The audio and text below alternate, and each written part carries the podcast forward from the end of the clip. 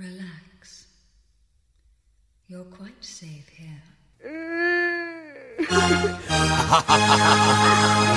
evening, and welcome to Rock Strikes!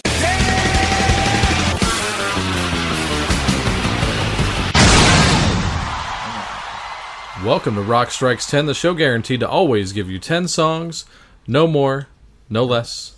My name is Joey. I want to thank everybody for tuning into the show here today, whether you're doing it at rockstrikes10.cnjradio.com or you're subscribed, leaving a star rating and a review on iTunes and never missing one single episode. Thank you very much, especially everybody who does that. All right, and uh, we uh, it's it's that time. It's that time again uh, to do another episode of The Fallen. And I will ask this at the beginning and end of this show. Is there enough of these to where you think The Fallen should be its own show? I'm curious as to what you think out there. Let me know. But as I like to do, we don't do it every time, and we should, but not every time.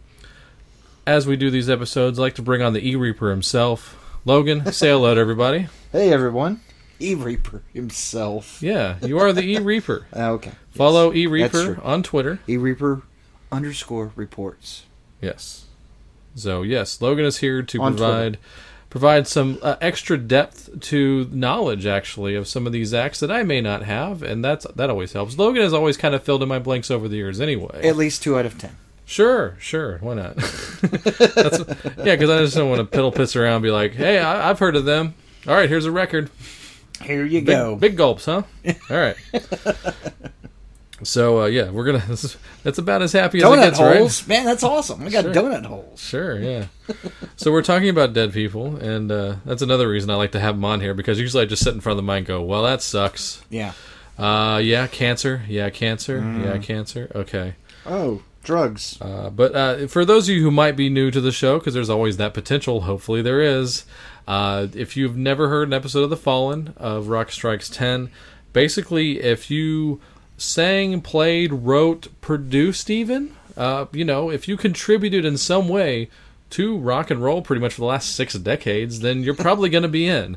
If you die, even if you're not a household name, and most of these people are not household names, uh, if any, uh, possibly. There's a couple. You think so? Okay, well, A couple. We'll see. We'll see. At least the songs are household names, probably. But yeah, so it happens. You know, there's people that are the, the unsung heroes of the history of most things rock and roll. I say most things because you're going to get probably some of the most variety you've ever heard ever on Rock Strikes 10, and the first band pretty much gives way to that. It's it. It's a good one. That's for sure. I know this is one of your all time favorite bands, Logan, if I'm not Absolutely. speaking out of term here. It is. And uh, Logan, uh, you know what's interesting about Logan? I gotta say, and I'm not, I'm not roasting you here. Uh oh. The thing that I always mention this to some people who have known you before and maybe don't see you as often anymore. People I run into at work or coworkers that know you. I, I say Logan's an interesting guy because not only is he one of my best friends ever, and uh, still continues to be, but uh, my perception over the years is that Logan has always been one of my metal friends. And it seems to me like as the years have gone on into fatherhood, shall we say, or just life things that happen, Logan's taste has got, actually gotten heavier as as his years go on. You know, it's like uh, I, I true. don't, I don't know how to explain it, but it seems to me. I know he's always listened to death metal bands to, at a point when he first discovered them, but it seems to me like he's gone more out of his way in buying a lot more of the records, going to more of the shows. I mean, you've been to how many of those uh, festivals now?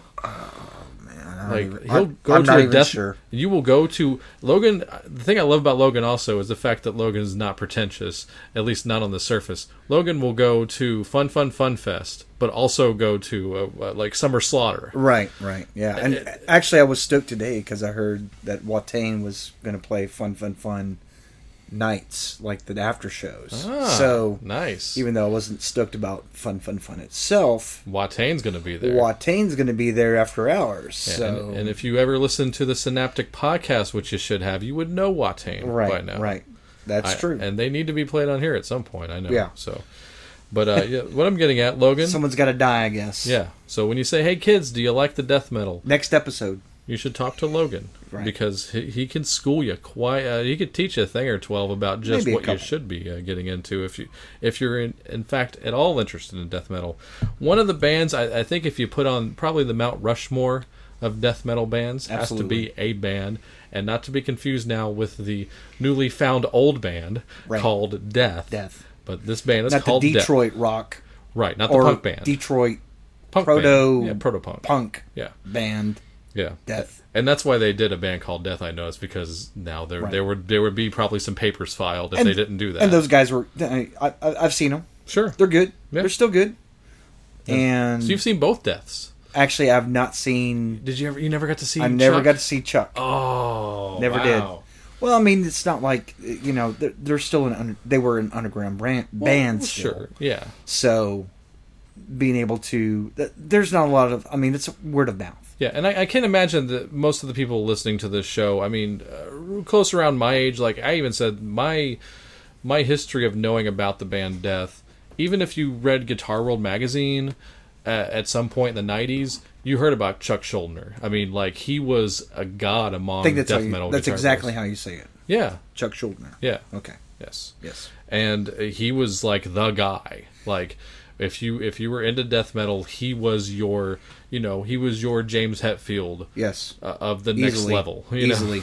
So because he was so progressive. He it wasn't. It wasn't just chugging riffs. yeah, where they did just completely just layer riff upon riff, but he was really a, a, there's some jazz orientation to it. sure, yeah, So it, it gave it a lot of uh, melody, especially on the latter day records. Outside of like you know scream scream bloody gore or, or yeah, I think I think that's one of the one of the early albums. I, Yeah. I can't remember if that's the name of it, but um, there's uh, some early stuff that just is fits more in the thrash metal scene, yeah, and then as they as Chuck changes yeah, and and gets more um, learns more about his instrument and becoming actually kind of one with it honestly yeah. And it's he it's fantastic stuff he like I said, he was and his legend grew even bigger. Honestly, at a point because he actually left us very early on, like in Yeah. 2000 or 2001, something like that. yeah 2001 Cancer, 2002 right? yeah yeah So you're like, why are we talking about death? Well, uh, it appears that uh, a guy actually who was not an original member, which uh, you know, let's just say there were a lot of members of Death, Right. even in their short span. I don't even know what lineup they were at at this point, but uh, one of the guys who was in their lineup around 1998, a guy named Scott Clendenin, interesting name, Clendenin. Clendenin. He was the bass player on the album Sound of Perseverance and the last album that uh, they did. yeah and even just one of the reviews I was reading on the album they were saying one of the most unknown lineups of the band but probably technically the best lineup technically as far as like you know surgeons in Yeah, there yeah. and also uh, rounding out the rhythm section for those of you playing at home and keeping score uh, the great Richard Christy of many bands like Death and Iced Earth and bands like that. So those of you Howard Stern fans like myself, you know Richard Christy. So he's playing drums on the track we're going to play here. This is for Scott Clendenin, who died this year. Uh, that, as far as I can tell, still for reasons unknown. They're not giving a cause yet, unless you have uh, some insight on that, Logan. I don't see anything on it They have not gone public yet with it since I checked. So, uh, but if you are a fan of the death metal genre, this is uh, you know apparently I, I'm sure he would recommend any death record. I mean they don't have a bad one for their for what they are, do they? I mean no really? no not Yeah. really yeah, yeah. So they don't but they I- just don't have a bad record Yeah, but I, I gave it a fair shake, you know, and you know, of course, of course, you know, I knew we would probably be playing this for the fallen episode, so I think I found a track that really represents Scott and is playing really well. At some point, uh, I'm always a fan of when the bass player is good enough to hang with the guitar player and co-riff with him, playing the same notes at the same time. So you get to hear that. You definitely hear some prog leanings. You talked about the jazz, and of course, jazz has a big influence on thrash anyway. Uh, but it's interesting that it made it even all the way, you know, because of course death metal is just an extension of thrash metal. Right, right. So you hear a lot of jazzy stuff on here. You know, even if you're not a big fan of the vocals, I'm I, as much as I respect Chuck as a player, the vocals are kind of a you know they're kind of a struggle for me sometimes. But man, he really goes for it. He I does. will I will say that. so you're gonna have some great playing, and you know, hey, why not kick it off? This is your Monday morning coffee here, right? uh, this is Death with Bite the Pain.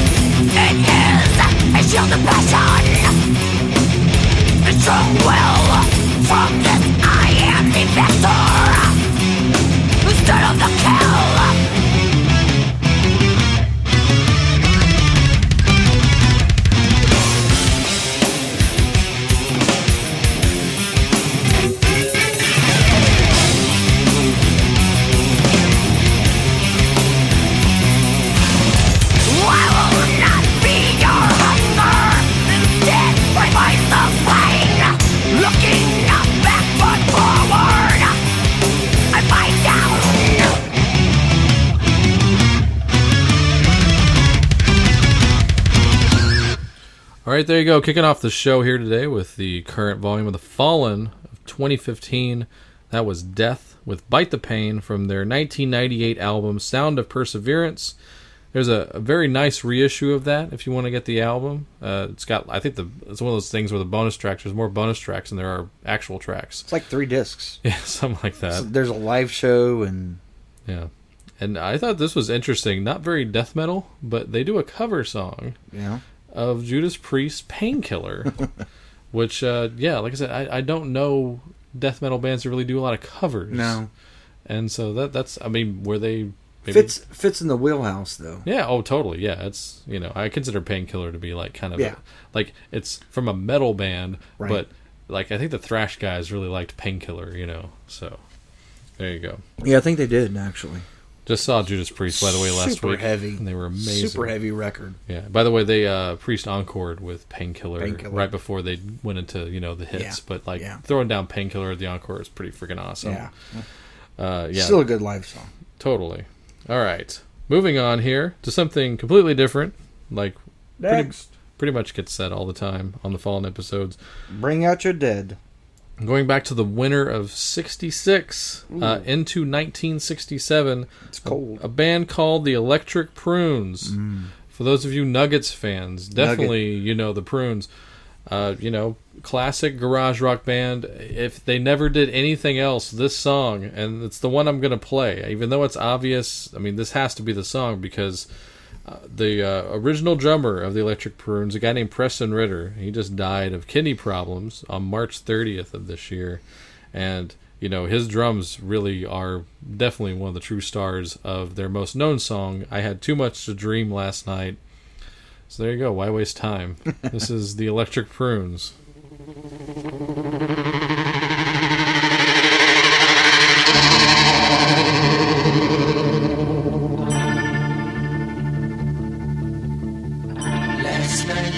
Shadow fell upon my lonely room.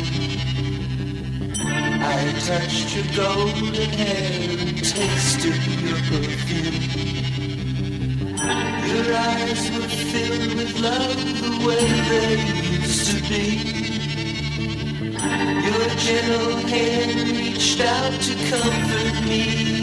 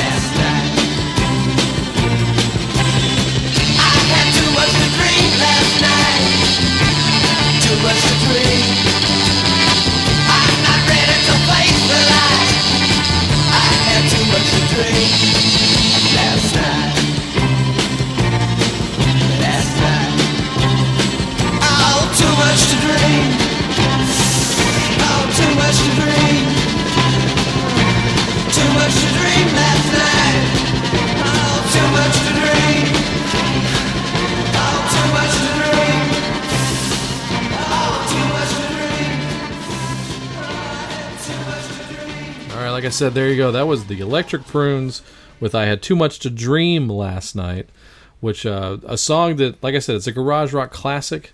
It was covered by uh, the Damned. It was covered by Stiv Bators. Some great, you know, uh, you know, it's, it's it's a standard in the punk and garage genre. So Get nuggets. yeah, get nuggets for sure. It's Get on. nuggets for sure. Yeah, that that's essential. So yeah, I checked this too because I was like, you know, I never, for some reason, never realized how similar that song is to "Paint It Black" by the Stones. Found- mm. It, it Pretty close. it did not precede it. It came out actually six months after "Paint It Black," so I'm sure "Paint It Black" definitely had an influence on this song. I mean, it had to have. Come Yeah. on, Yeah, easily. you know, there was only like three bands at the time, and the Stones were one of them. So. And the Beatles weren't going to do that shit. Yeah, no, no, no. I like Alice Cooper always said. I love this. The reason I like this uh, the Stones so much is because my mom let me buy Beatles records after they came out because she thought the Beatles were okay after the Stones came out. anyway, and uh, moving on to something else entirely different. Once again, we go from death to garage to Chicago soul of the '60s Oh yeah. with a, a gentleman by the name of Billy Butler. Uh, he he died March 31st of this year. Billy was a singer. He had a band called the Enchanters back in the day, back when everybody was the something, the Diamonds, the, you know what have you, The ha's. the Ink Spots. Who Ooh, the uh, ink spots. Oh, you know they were playing the Ink Spots. I'm gonna get off on a tangent here, but Yeah. because I don't have much about Billy Butler, sadly. right. Billy's very talented. You will hear him in a minute, but so the Ink Billy or Spots. Jer- oh no, yeah, Jerry was his brother. Never mind. So I, ha- I I can't find any other place to do this on the show but right now. So the ink spots, right? They come on at work the other day. They play the ink spots a lot at my job, and I don't dislike the ink spots. No. even though they're a little overplayed right now in my head, but that will just never happen again, will it? Because No. even if you, uh, everybody at home, do this. If you're near a computer, go Wikipedia the ink spots, and this is how much of a formula the ink spots had. They will actually tell you that every ink spot song starts off with the same four chords. Yes. Boom, ba-dun, da-dun, da-dun, Yep. da-dun, da-dun, da-boom, You know. Oh, like they even have the chords listed on the page, wow. and then the solo section. You know the solo section, baby. Mm-hmm. I don't want to set the world on fire. I didn't mean to do you wrong. While they're all like, ooh. And I like that the, the lead singer guy always sounds like a ghost. It'll just never happen. Well, I mean that that No, that is no. a loss. It's lost art. It's well, My- yeah, they were the first ones to do it, and basically the first ones to get away with it. My my my grandma used to. Uh, I'd ask for I'd ask for a cassette. You know, like a popular. What, whatever was going on at the time, In the 1986 and the 40s, or, yeah. 84 or whatever it was. Sure. She died in 85 actually. Wow. So not 86, but like 83, 84. And then she would throw in something that she w- wanted me to hear. Okay. One year I got the ink spots. Ah, yes. and that that that cassette sat around wrapped in its wrapper probably for about two years man and then finally i was like all right i need something different and this this is probably like 86 whenever i'm like you know my grandma died a year ago or something like that Sure. And i busted it open and listened to it Yeah. and uh, i was like Sad, isn't it? man she was onto something Ah, yeah. There you go. of course I couldn't tell anybody about that because you know Well, yeah, it's 1986. you know it's 1986 Yes. you're not gonna you, you know you want to get beat up So anyway, Billy Butler, Billy Butler he he died. he died Um, from very, death Very yes, because there's no reason given. Uh, like I said, talented singer, and hey, man, if you're gonna be associated with somebody, especially at that time, Curtis Mayfield, in my opinion, the the That's good. especially for that era after the Impressions into his solo stuff, the king of R wrong of R and B. I No, freaking yeah. love Curtis Mayfield. yeah So he was, uh, you know, all the Curtis stuff, and so he's involved in that. And uh, I, I know that Curtis had a hand in producing some of his records. So I mean, hey, you can't go wrong there. So that's kind of how I heard about him. So you're gonna hear his biggest hit ever, and you may not have ever heard it because I wasn't that familiar with it either. I'm just playing devil's advocate here. where where did it chart Uh, it charted uh, number six on the black charts, and uh, we were like, "So, what was your question? Where no, did it no, chart?" no well, I was like I, I'd ask where it charted on the uh, Confederate chart, and then I said 60. So you have to give it a, a, so- a times 10 yeah, curve. I mean, you know, what what year was this? 1965. 1965. So Yeah. you know, Yeah. there you go. We're celebrating the race record. yes. A great song here. His Great big- stuff. His biggest hit, a top 10. It's a good song. You should listen to this. This is Billy Butler with I Can't Work No Longer.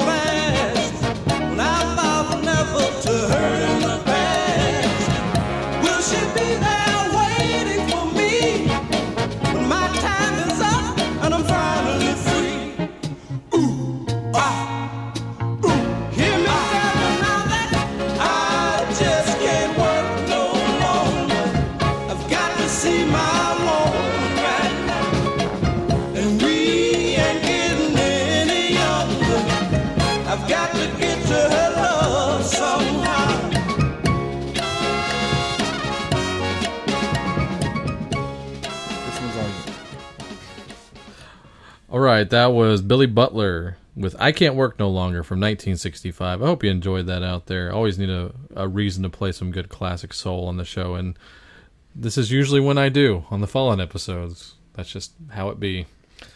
All right. Moving on to a guy, a guy named Dave Ball, who I had never heard of before, and he he was actually in Procol Harum. Uh, he was Robin Trower's replacement in Procol Harum, if I'm not mistaken, right?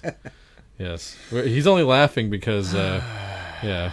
So when he left the band, he breathed the sigh. Sigh on Yeah. Bridge of Sighs. Yes, because that's where he lives. He lives over the Bridge of Sighs. Bridge of Sighs.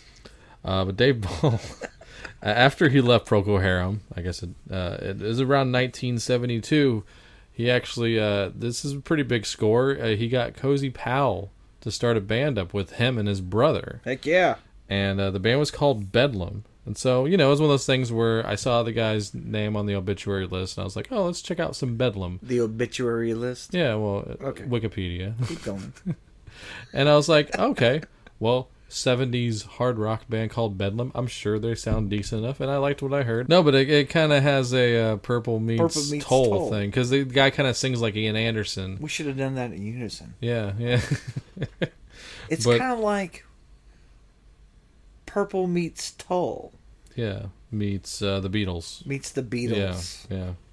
As opposed to Meet the Beatles. Anyway, uh, so Dave Ball, he was the guitar player in uh, in Bedlam, like I said, with his brother Dennis and Cozy Powell was in the Cozy band. Powell. They only put out one album for Chrysalis back in the day, and they disbanded very shortly after that. But so here is Bedlam in honor of Dave Ball. Uh, from 1973, and this song is called "I Believe in You."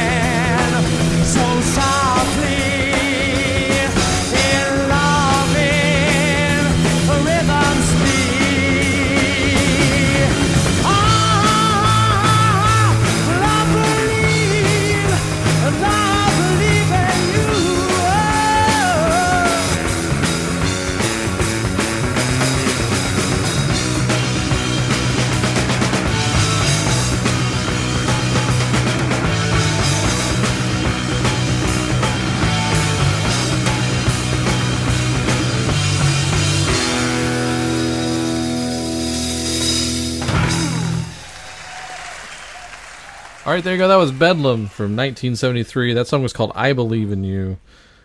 I picked that up off of iTunes, and I never heard of him before, but eh, I think that sounds pretty good. It's Cozy Powell. Yeah, Cozy Powell on the drums. Can't go wrong with that. Nope. So that's probably where I get the whole. It kind of sounds like purple thing. I don't know, but moving on. Speaking of drummers, we're going to talk about a drummer now that that did die. Uh, another drummer, a guy named Bob Burns, who uh, was actually a founding member, uh, original member of Lynyrd Skynyrd. I'm out. Yes, Logan's going to stay off this segment. Logan is not a fan of Skynyrd at all. I'm of the opinion that if I never hear Sweet Home Alabama ever again, I'd be just fine. But you know what? When I hear some of these deeper songs, I actually enjoy me some Skynyrd. But yeah, please erase Sweet Home Alabama from existence, and we'll get along just fine. So, Freebird. Think okay, give her a free bird if you want. That's fine. Get rid of it.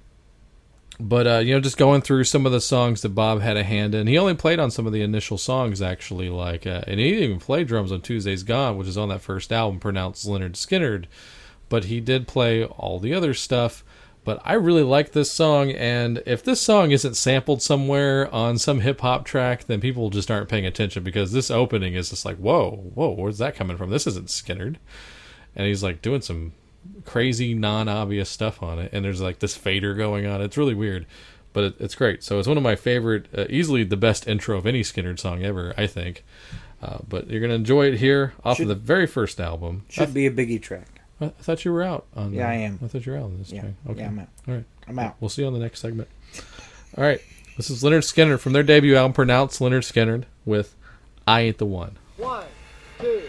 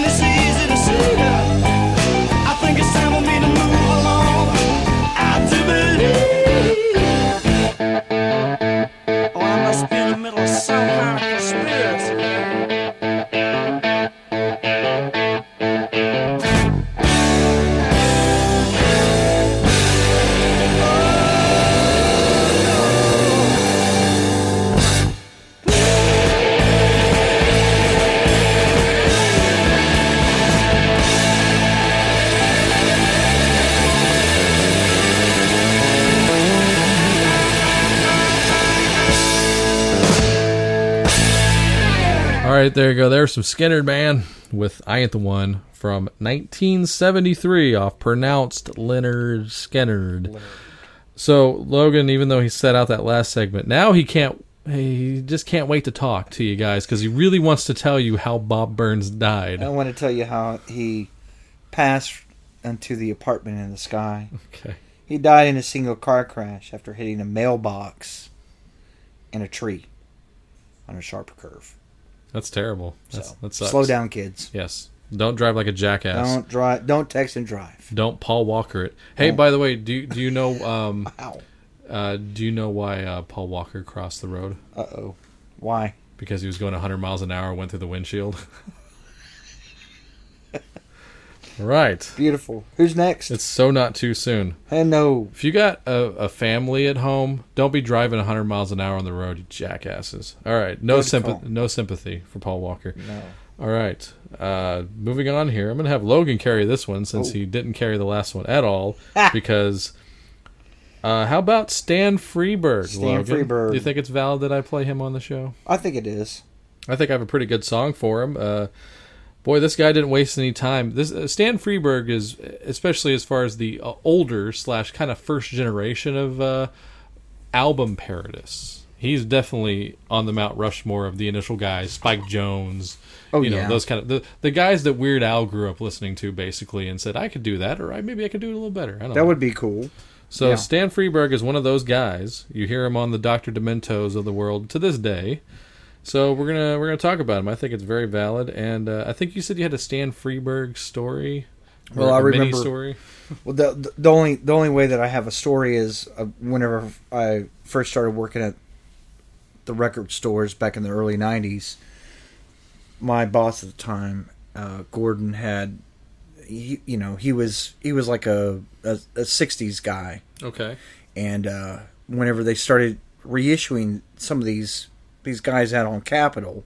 Capitol Collector Series, I think is Oh, is, yeah, is yeah. what they were called I have some of those. and uh, there was a Freberg that that was released like around eh, mid ninety, early ninety one, Yeah. something like that. I know they all have the same kind of cover, They all- same spine, yeah. same back. Yeah. I've got like a raspberries one and a, Yeah, and a- and a exactly. Louis Prima one. yeah, exactly. And and those were two other ones that he he was he was big on. But whenever they did a Freberg one, man, he went nuts for it Yeah. because it was hard to find that stuff. uh, You know, Yeah, unless Rhino was putting it out, yeah. or you know, And and Rhino was nowhere near what they, what they peaked at. sure, sure. and you know a few years later from there but yeah he uh yeah we we would listen to that Freberg over and over and over During store hours, during store hours Did you yeah get a lot of business then? no or- not really Uh, no, no okay. wasn't really but i mean you know it was No offense. I mean, yeah you know It's Free- like we Freberg, to- we Freberg is those- not for not really for the masses Yeah. Should we talk about that? Like, we we would have records on standby oh yeah for a certain element. It did, Uh-huh. we we had and it, this we're, we're not. I'm I'm not saying I'm not saying profiling, but uh, let's just say uh, you know, especially we're in the burb, so it's not that big of a deal, you know. Especially you know, anytime you get into anything class warish. right But you could see, let's just say, it doesn't matter what color you are, but if you saw a bunch of uh, dudes in the rap section, Right. you could put on They Might Be Giants, who is arguably the whitest band that's ever existed. uh, possibly I mean, like, Mitch Miller is probably mitch like, miller would the whitest ever. Yeah. But, like, as far as, like, oh, they really ray charles this. singers Ray Charles singers. Who were Ray, White Ray Charles died, and we're not playing him on the show. For the record, yes, we know he died, but it's just but you can look him up on really- your own Just go look in your uh, the the vinyl collection you inherited. slow boat to china great song that vinyl collection you inherited from your grandfather when he died. You'll have some Ray Charles singers in there. Anyway, moving on. Yeah, you can play They Might Be Giants with the rap kids. You know, Frankie Yankovic, what, Sure. have you. I mean, but They Might Be Giants, you could actually get away with it because oh, I think they mean this. They're not just trying to get rid of it. So it's very sly in that Yeah. sense. But um, the old people was always Melvins Colossus of Destiny. Yeah, Any yeah. families? john zorn naked city John Zorn. that was that was a such jerks. We just want to go home and close the hey, store. you know what? We're about to leave here in ten minutes. Get the fuck out. Put on John Zorn, Naked City, empty house in three minutes. Yeah. tops. So, so you guys would play Stan Freberg in the store willingly. Oh, Stan Freberg. your, yes. your your boss would at yes, least. yeah, w- willingly during the day. Do you think ever stick out at you? Like, uh, have you heard this now? Back in 1956, less than a year Aye. After Elvis debuts on the charts, Stan Freberg already has a Heartbreak Hotel parody. Actually, it's a cover. Uh, I, I am pretty sure that it was on there, but you know that's been at this point 25 years since I've Yeah. probably heard it. So Yeah. So this is uh, also kind of by default. This is one of the Stan Freberg songs I already had. Right. So we're gonna play it here on the show. Stan it makes- Freberg, though, absolute comedic genius. Sure. Uh, Just ask Weird Al. Yeah. Yeah. yeah, Yeah. It's a good reference. period. So here you go. This is Stan Freberg, uh, not so much a parody, but a cover, albeit comically, of Elvis Presley's Heartbreak Hotel. There you go. Well, since my baby left me, well, I found a new place to dwell. Well, it's down at the end of Lonely Street, Heartbreak Hotel. Well, I'll be, I'll be so lonely, baby. I'll be so lonely, baby. I'll be so lonely, I could die. Could I have a little more echo on my voice? Although it's always crowded, that's got it. You still can find some room for broken-hearted lovers to cry there in the gloom and be so and be so lonely, baby, and be so baby, and be so lonely they could die. Now the bellhop's tears keep flowing, the desk clerk's dressed in black. Well, they've been so long and lonely, she well, let her, let her get back, it's so lonely, it's so lonely, it's so lonely.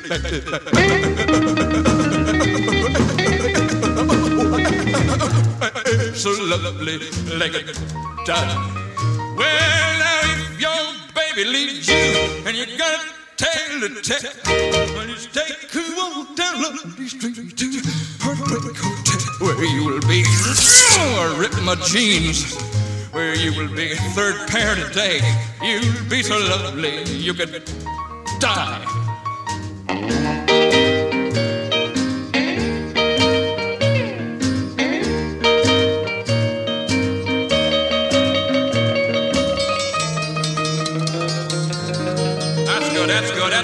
Enough for jazz.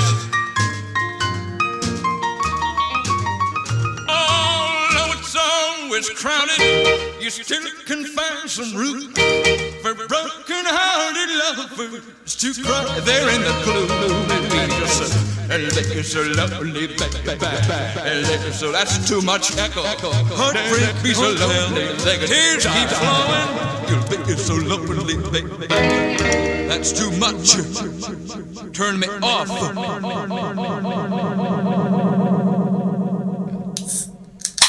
All right, that was Stan Freberg with his Echo Chamber and Heartbreak Hotel Comedic genius. from 1956. I got that on the uh, Dr. Demento 25th anniversary collection, which is probably one of the easier ways to find that. It's a good one too. Yeah, always. I always love the Demento sets. Big, of course, me, big Rhino shill and all. Maybe that's where I remember it from. Yeah, so there you go, little Stan Freberg.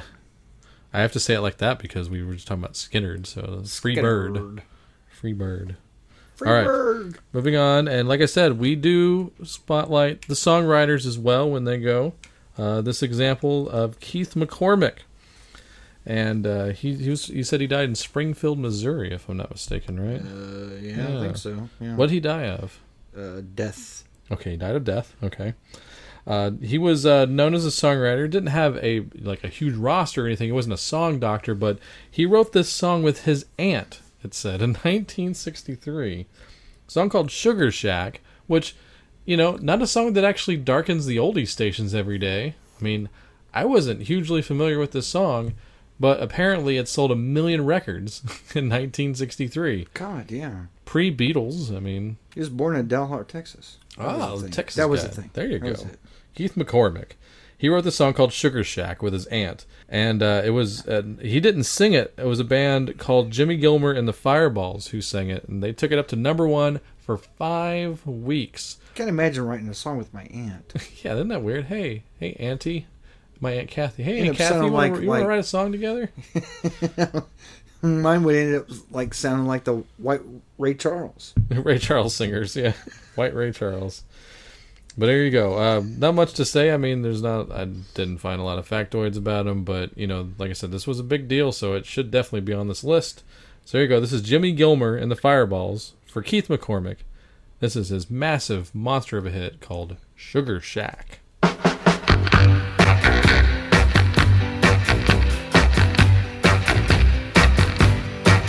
Oh, there's a crazy little shack beyond the tracks.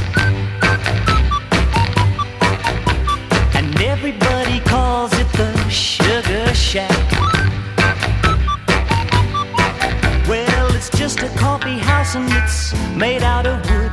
Espresso coffee tastes mighty good.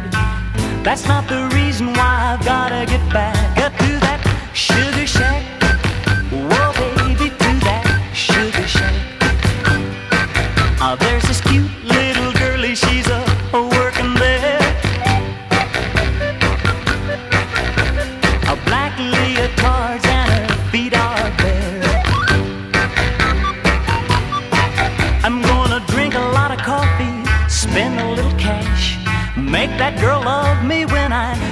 some trash. You can understand why I've gotta get back up to that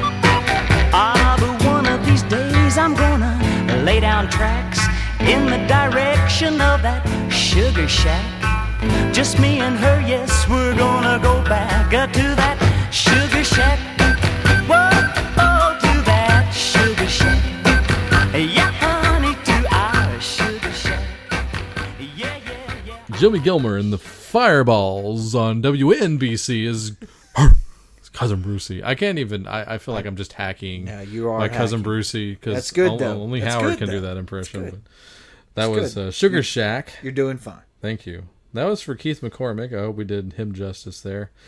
And uh, It's a good song. we enjoyed that. And it's summertime, so why not go to the Sugar Shack for a couple of minutes? All right. Sounds like code.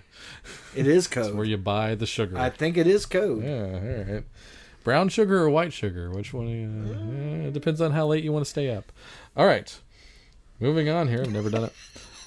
Uh, we're going to talk about a guy that a lot of people know. This is the household name of the show. Uh, talking about Percy Sledge. Of course, uh, R&B troubadour. Just huge, huge. And, you know, it's at least that one song. Everybody knows it. When a man loves a woman. When a man That's even loves a woman. still better than that Bolton. good? That's better than that Bolton. good? It was definitely better than Bolt. I nailed it. Uh, the the most interesting fact I found out about that, or just you know just things in his career, I was like looking through his bio, but uh, apparently back in the '80s, uh, they would in the in the UK, and Chris Riley can back me up on this. They would re-release. Who's Chris Riley? Uh, he's he's a friend of the show from England. Okay. So what's up, Chris? Um, he. thank you. There. It's like I was trying to be jealous lover for a second. Oh, that's okay. No, I'm yeah. just kidding. Yeah, there's a lot of Chris's in this world. There's a bunch. and they're all in my world. But, But- UK's good for this. Yeah, they re- reissued out the single of "When a Man Loves a Woman," and the the funniest part is it it peaked at number two, but the same week it did, he got beat out by a reissue of "Stand by Me" by Benny King. So for one week in the UK, the number one and number two songs were from like nineteen you know sixty three or whatever or sixty six. it's ridiculous. Uh, pretty funny though. Like I, I wish they'd do that here. That happens a lot there, it seems. I mean, we're, we're a song that's been out for, well, 20, 30 years or whatever, and all of a sudden it, it resurfaces in a commercial, and next thing you know, it's like in the top 10. And why wouldn't you want to put it out again just to capitalize? Yeah. That's that's why it's called the music business. Ugh. But uh, I think Bohemian Rhapsody's probably been put out like four times as a single or something like that. And it charts Probably. every time. So, all right. So uh, that all being said, Percy Sledge, Hall of Famer from you know they inducted him ten years ago into the Rock and Roll Hall of Fame, so he got his due while he was alive. Good for him. Third base. Yeah. Third Played- base. Yeah, played third base. Oh, I thought we were talking about No. uh, Pop Pop Goes the Weasel. No, no. I'm just saying, you know, third. Uh, no, I should have said shortstop at that point. Oh, okay. He played. You know, I was just saying, Percy Sledge, man. The guy was was Oh, okay. a utility guy. He played every position. He was fantastic. Third base, outfield, shortstop. sure. He could be your running back. He could be your kicker. Guy was fantastic. Yes. Sports radio with Logan. Sports radio, hot sports opinion. Uh, but yeah, there's not much that can be said other than you know, great singer, one of the all-time greats, especially in the case of uh, R&B singers. But uh, wanted to play this one. I really, really like this song a lot, and I think it should be heard more. Ooh, when, So- a, when a man loves a woman. I think people have heard that song. Actually, oh yeah, Uh, that's right. That's So right. let's go with this one from 1966. Here's one. I'm down on my knees. Still a good song. It tears me up.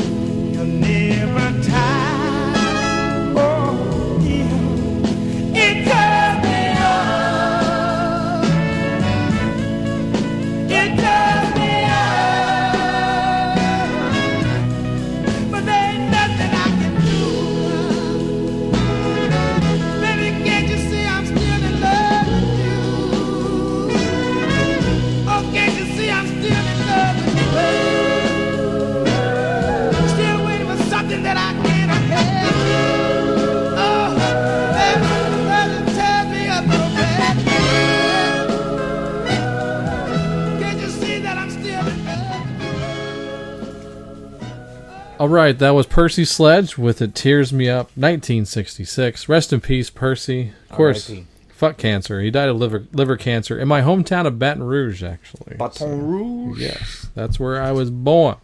I don't know if he died in the same hospital. They did not say, so who knows? Probably so. Let's move on here. Here's a weird one. I don't think I've ever done in the history of the Fallen series here that we've talked about a manager. And you're like, Joey, why do you want to talk about a manager? I mean, managers are kind of scuzzballs, you know, usually or something, but they kind of have to be. That's Bunch of jerks. Sure.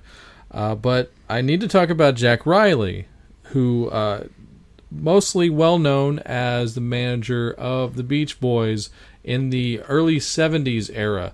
Now, once again, you're like, Joey, you're really playing favorites here, talking about the manager of the Beach Boys. I mean, we know you're a big Beach Boys fan and everything, but seriously, that's a little dumb. Yeah, Joey.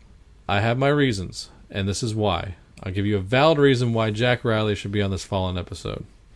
All right, so not only was he the manager of the Beach Boys, Check. he uh, co-wrote songs like "Sail on Sailor," oof, one of the great Beach Boy songs ever, which I just heard recently in concert, and it's also one of Nola's favorite songs. So that right there. Ah, Nola. Also, Jack Rieley has a rare distinction that he has a lead vocal on a Beach Boys song. So there you go. Okay, yeah, yeah. Is it too late? Yeah, no, I'll put it in. Yeah. All right, yes. So you're not like if you're not Carl or Brian or Dennis or Mike Love or Bruce or Al, Mike like Love. is pretty much like those are the people that sang on those records. But Jack Rieley got a lead vocal on the Surfs Up album in 1971. This was a song that Brian wrote. Brian Wilson wrote this song called "A Day in the Life of a Tree." One of the weirdest, and this is saying a lot. One of the weirdest songs that Brian has ever written, if not the weirdest. It's just it's real morose and sad and it's it's it's you know it's the, the whole Surfs Up album actually is a, has a lot to do with um, you know things going on in the environment. People are really starting to become aware of all that. You know the- Earth the- Day, man. sure the hippie stuff. Uh, so a lot of the Surfs Up album is about ecology basically.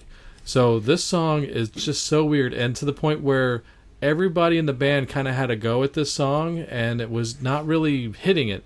So it was apparently it just came into like, well, let's have Jack have a go at it, and almost kind of as a joke, I guess initially. but they were like, you know what? That's the version we like the best, so they put it on the record. I mean, not apparently not to his. He didn't even like push for it. It was just like all of a sudden he's on the album, and it has a little bit of an extra history. This song because I I did wiki it because I'm like, how does this song have its own link? That's always weird to me. It is weird. So I looked up a day in the life of a tree on the wiki page. I will admit when I go to the wiki, and they were saying that like even like people like you know Al Jardine uh, was like, yeah, this song is really weird. We tried to play it before live, and people were just like, oh, they're just bummed out. Yeah. And apparently MGMT has taken to covering it over the last few years. It fits. So it, it, it kind of has a new life in a sense that some people actually know about this song more than they probably should. Yeah. But I love the Surfs Up album. So that being said, do not judge the Surfs Up album by this song. I'm not saying it's a bad song. It's just weird. And it's not what you would expect, especially if you're just kind of a so and so Beach Boys fan. Hey. It's, yeah, this one's weird. So here you go. This is Jack Rieley on lead vocals on the Beach Boys Day in the Life of a Tree. Of a tree. Feel the wind burn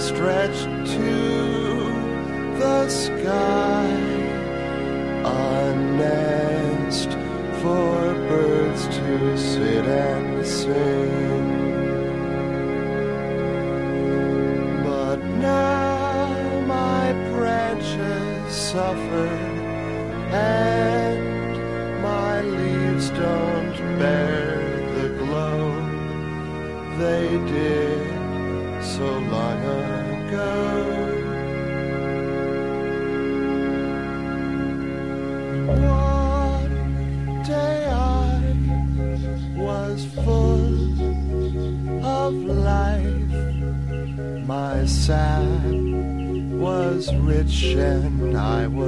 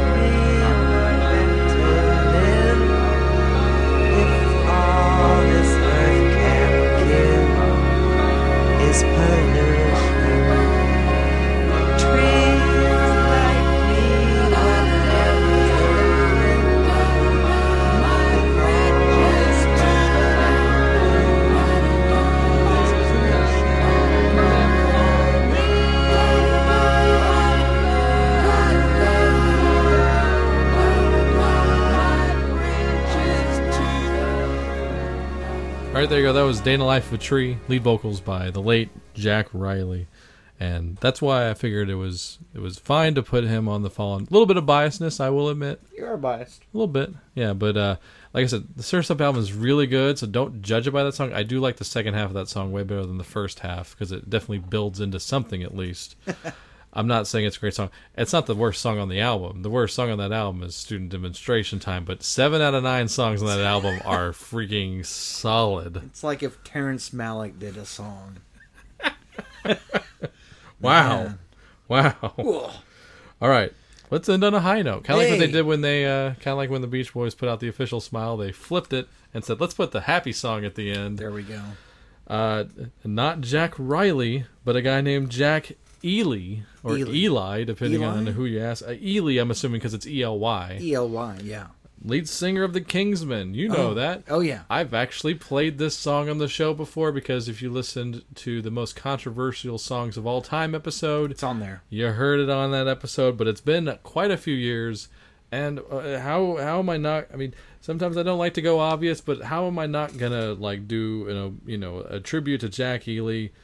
It would be kind of assholeish not to play Louie Louie. Louie Louie. So Yeah. here you go, closing off the show here today for Jack Ely. This is the Kingsmen with Louie Louie.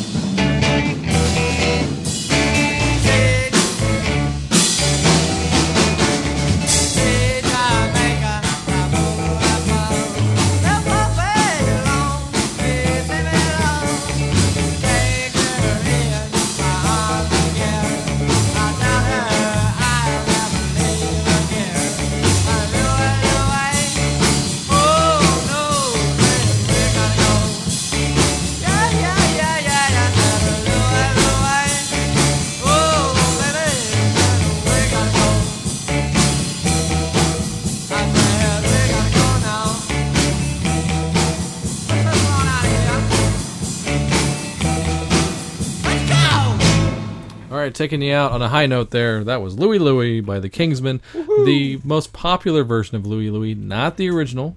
That was Richard Berry back in the 50s. Oh. By the way, if you didn't know that. It's been covered to death. One of my favorite versions, of course, you'll probably realize that it's Motorhead's version of Louie Louie, which I, I actually thought about playing there for a minute, but I was like, ah, I'll be nice to Jack. Maybe he hates that version. Who knows? So just in case. Just in Probably case. does. Ah, no, you, you, uh, yeah, but he, he, it's not like he got paid for the covers either. That's the thing, is he didn't write it. Yeah, I was gonna say. But uh, yeah, so there you go. We have uh, enough for a whole other show. So Logan, I'm going to ask you back in a couple of weeks if Yep. that's cool. I'll be here. We're going to do some more death shows. In between that, I'll try to keep it a little more upbeat.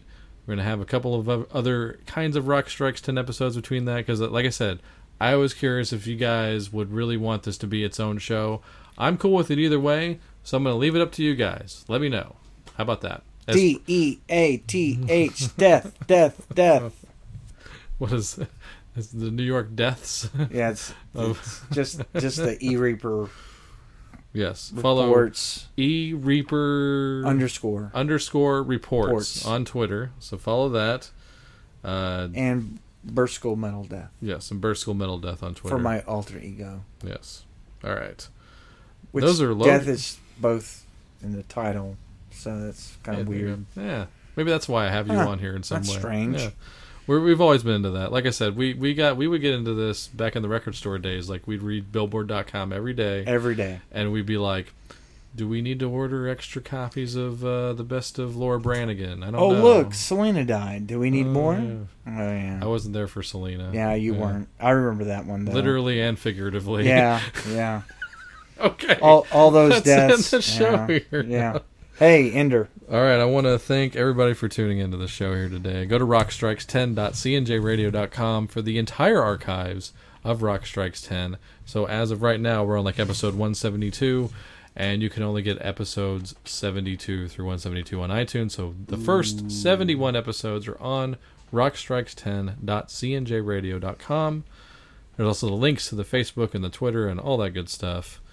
Recommend, listen, like, subscribe, and share, as I always say. Extra special thanks to Pete and the guys from Space Beard for the outro song. Go to facebook.com slash spacebeardband for all your information. They'll be on the show soon. Pete will definitely be on the show soon. So, what's up, guys? And I'm going to say next episode, we're going to do another episode of The Odds and Ends. I haven't done one in a long time, and it's overdue. So, tune in next time for The Odds and Ends. Until then, everybody, have fun. Die.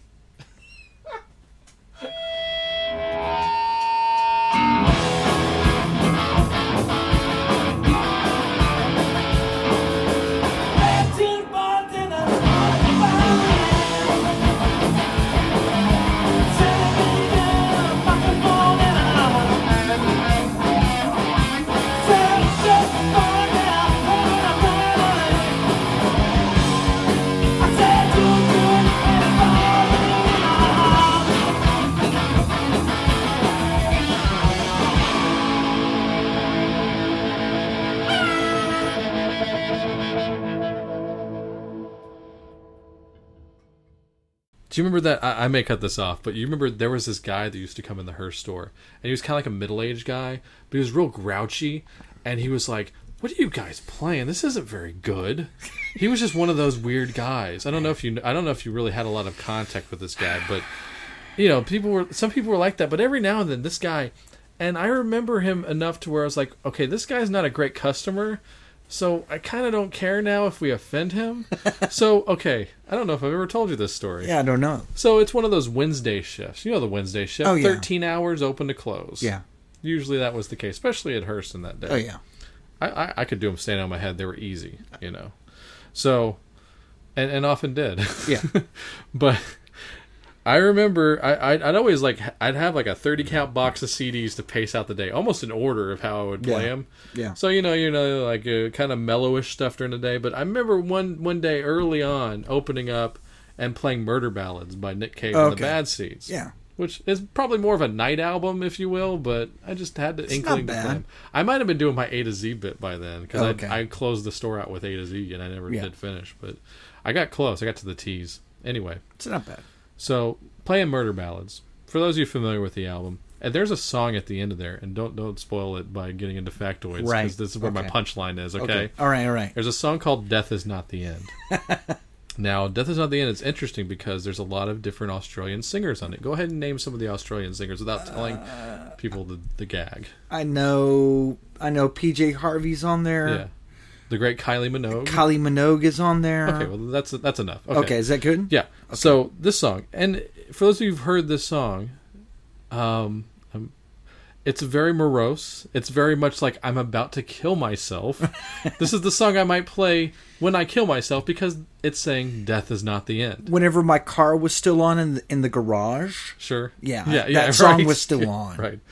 So I'm playing it one day, and uh, it just happened to be on there. This guy had already been in the store for about a song and a half. Yeah. And then he just kind of stops down, like just stops browsing. This is the worst. I mean, this is the worst song I've ever heard in my life. It's so horrible, and I can't believe you would play a song like this. And it's like this is just bad. It's just depressing bullshit. Wow. And it's just like, just he was really ragged. Wow. And I was like, and I, I was trying to be nice, like diplomatic yet smarmy as a record store employee can be at times. Hey, you well, you know. know, sir. I mean, you know, all art is objective. I mean, you know, I, I, I wasn't trying to offend you when I put this album on. There was it was All on art is objective. Good Yeah, play. Sure. This was on when you came in. I didn't Right. profile this on you like I do with some people. Um, so I kind of he's he's kind of pushes the issue a little more. So I go, well, I mean, you know, I mean, you know, people write these songs, and um, you know, it's their own journey. Well, for instance, sir, who do you consider to be a great writer? So this is where I went. So do you consider like a, you know, I don't know, like a Bob Dylan to be a great songwriter? And he goes, you know what? Bob Dylan is probably the greatest songwriter that ever lived, and you should be playing him right now or something like that. I go, this song was written by Bob Dylan. Yep. I was gonna say. I knew, I knew you knew that. I knew but- exactly where that was whining. to. And then after Wow. that, he didn't say one word to me. I never saw him ever again. That's going to be the ghost track actually tonight. So, all right. Well Death, played. Death is not the end. Death is not But it can end, it can be. But it can be.